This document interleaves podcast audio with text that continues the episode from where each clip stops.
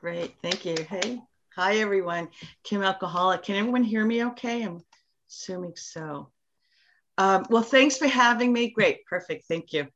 Um, thanks for having me, Laura. Thanks for asking me. I it was Laura and I have a I have a fun giggle how we we met.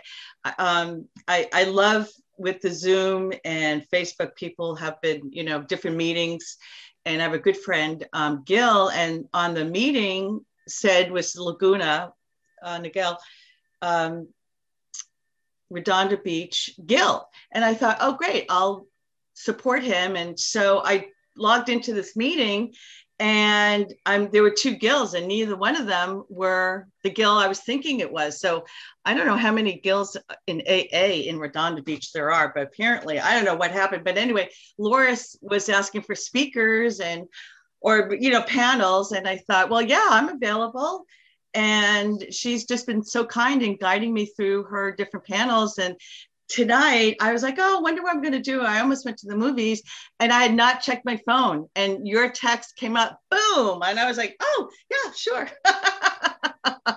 and thank God for Zoom. I didn't have to, you know, drive, right? Just hop on a cup of coffee. So, anyway, um, I think I'm going to time myself. I don't know. We started here. So, anyway, that's my little story. So, thank you, Laura. Always good to see you. And thank you for my little posse coming out. I sent a text not really thinking anybody was going to answer and my phone just blew up so um, it's so good to see old friends new friends people I haven't seen in a while join me and this is just a wonderful group of people so thank you and um, i hope that my experience strength and hope can help someone or something take uh, away if not um, i love los angeles and i guess orange county i know la has 2000 meetings. Um, i think is it weekly weekly? And i'm sure oc is right there beating us. So um, it's thank god we are so fortunate to be able to have um, alcoholics anonymous just really zoom away car, car away whatever. Um, so i just celebrated i think it was my 34th uh, year sobriety in march and that's truly a miracle and um, thank you uh, my home group is um, Sunrise Morning Group down in Harbor City. Um, and my sponsor is on. She knows who she is for reasons. So uh, I don't go into that just to protect myself. Um, but she knows who she is, and I'm so thankful for her. Um, and so um, I can tell you now, my my family's military, so this is kind of a little bit of a tough weekend. You know, a lot of service to the country on both sides of the Atlantic, and um, we, my parents uh, were World War II, and um, they returned. Uh, my mom's family was part of the Norwegian resistance movement in Norway, and she had her own um, consequences of when the Nazis invaded Norway. So, um, you know, we're Scandinavians. We love to drink. Um, and we do it really well. And we take our vodka and freeze it. And I learned that early on. And I love aquavit because it's grain alcohol. Um, and that was my drinking. Um, I could I could drink wine. I could drink different things, but I I, I drank. I was a hard, two-fisted drinker. I drank to black out. I drank to kill myself, to obliterate myself. Um, and going through what I did at the house, you know, all that stuff that was going on came on me um, because you know what happened. My brother, I'm my brother's older, and you know I, he was my big brother, and um, we did everything together as a family. Um, and I, I had a great childhood, but you know when it was five o'clock on and the sun went down um, the door closed you know it was it, there was a lot of physical and verbal that just um, went it, it was traumatizing. And I had that early on. So when I came into the program, I was just um, a bundle of nerves. And um, when I picked up that drink at 16, I, I, I, I, am convinced, and the longer I stay sober, the more it becomes apparent to me that um, addiction is rampant in our in our family, you know, in the family tree, especially in mine. And I truly believe I'm one of those alcoholics that I could not stop, even if I wanted to. And when I picked up that first drink, even now I can tell you, I don't know what was going to happen. And because of the violence I was exposed to, um, I took that violence, um, and that was an explosion with um, with the the alcohol. And um, I you know, I, I never felt I, I fit in. I never felt I was accepted because of what was spoken to me and over over me and just the, the physical. You know, I took that into the world and, and that that was not good self-esteem, right? For a teenager going into young adulthood.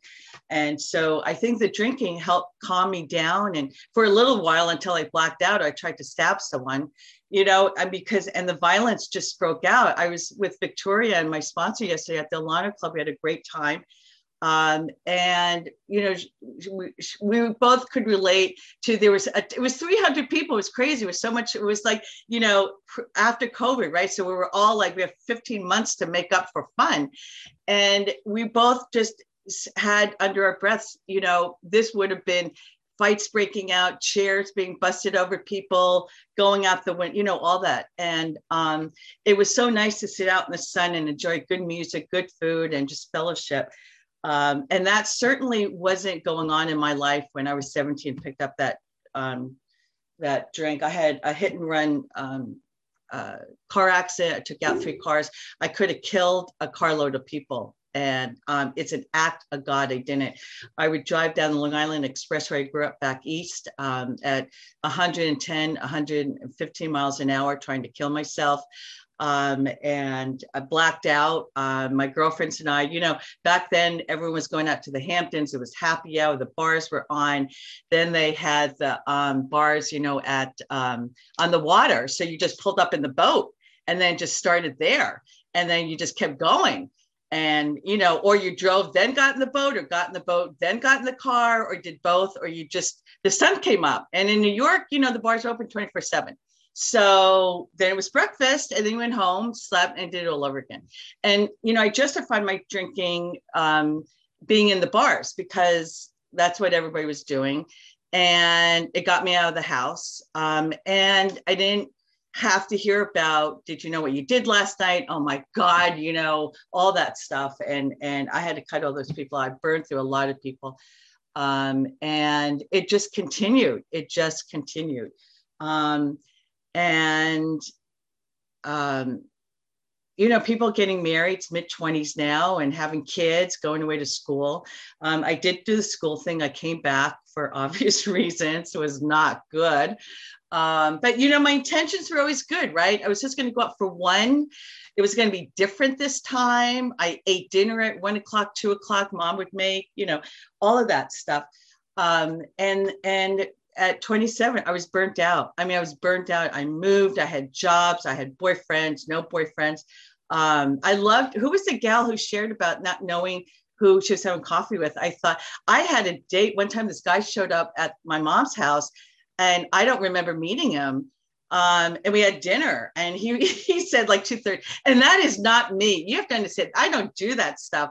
But you put alcohol in, bam, all things are off. And I remember he looked at me, he goes, You don't know who I am. I was like, Sure, I do. Oh, yeah. You know, and I didn't. I remember I was at my girlfriend's, we at she's up college in Buffalo, and I met, I mean, we met everybody, right? But you know who and so it was he was not happy and did not go well and you know thank god for aa i don't have to do that stuff anymore um yeah so by 27 i was burnt out i was tired my i had burned through everybody i had destruction throughout um, you know, my we had to move because dad's alcoholism. You know, he had severe, severe post-traumatic stress from being a Marine in the South Pacific, and you know, he's burning down the house, and just it was crazy, and not um, honoring his marriage vows. And, and my parents adored each other; they were married forever. So when we moved, my dad came with us, and he was a great guy when he was sober, like we all were, right? But um, it, it, it just wasn't good and things just weren't getting better. And I had an incident um, with, uh, went out with someone from work and uh, it was over. I just had a glass of wine and I had been starting to cut back. I had a very ugly incident at um, my uncle's 60th birthday party. And that kind of put me on like, I am not drinking, you know.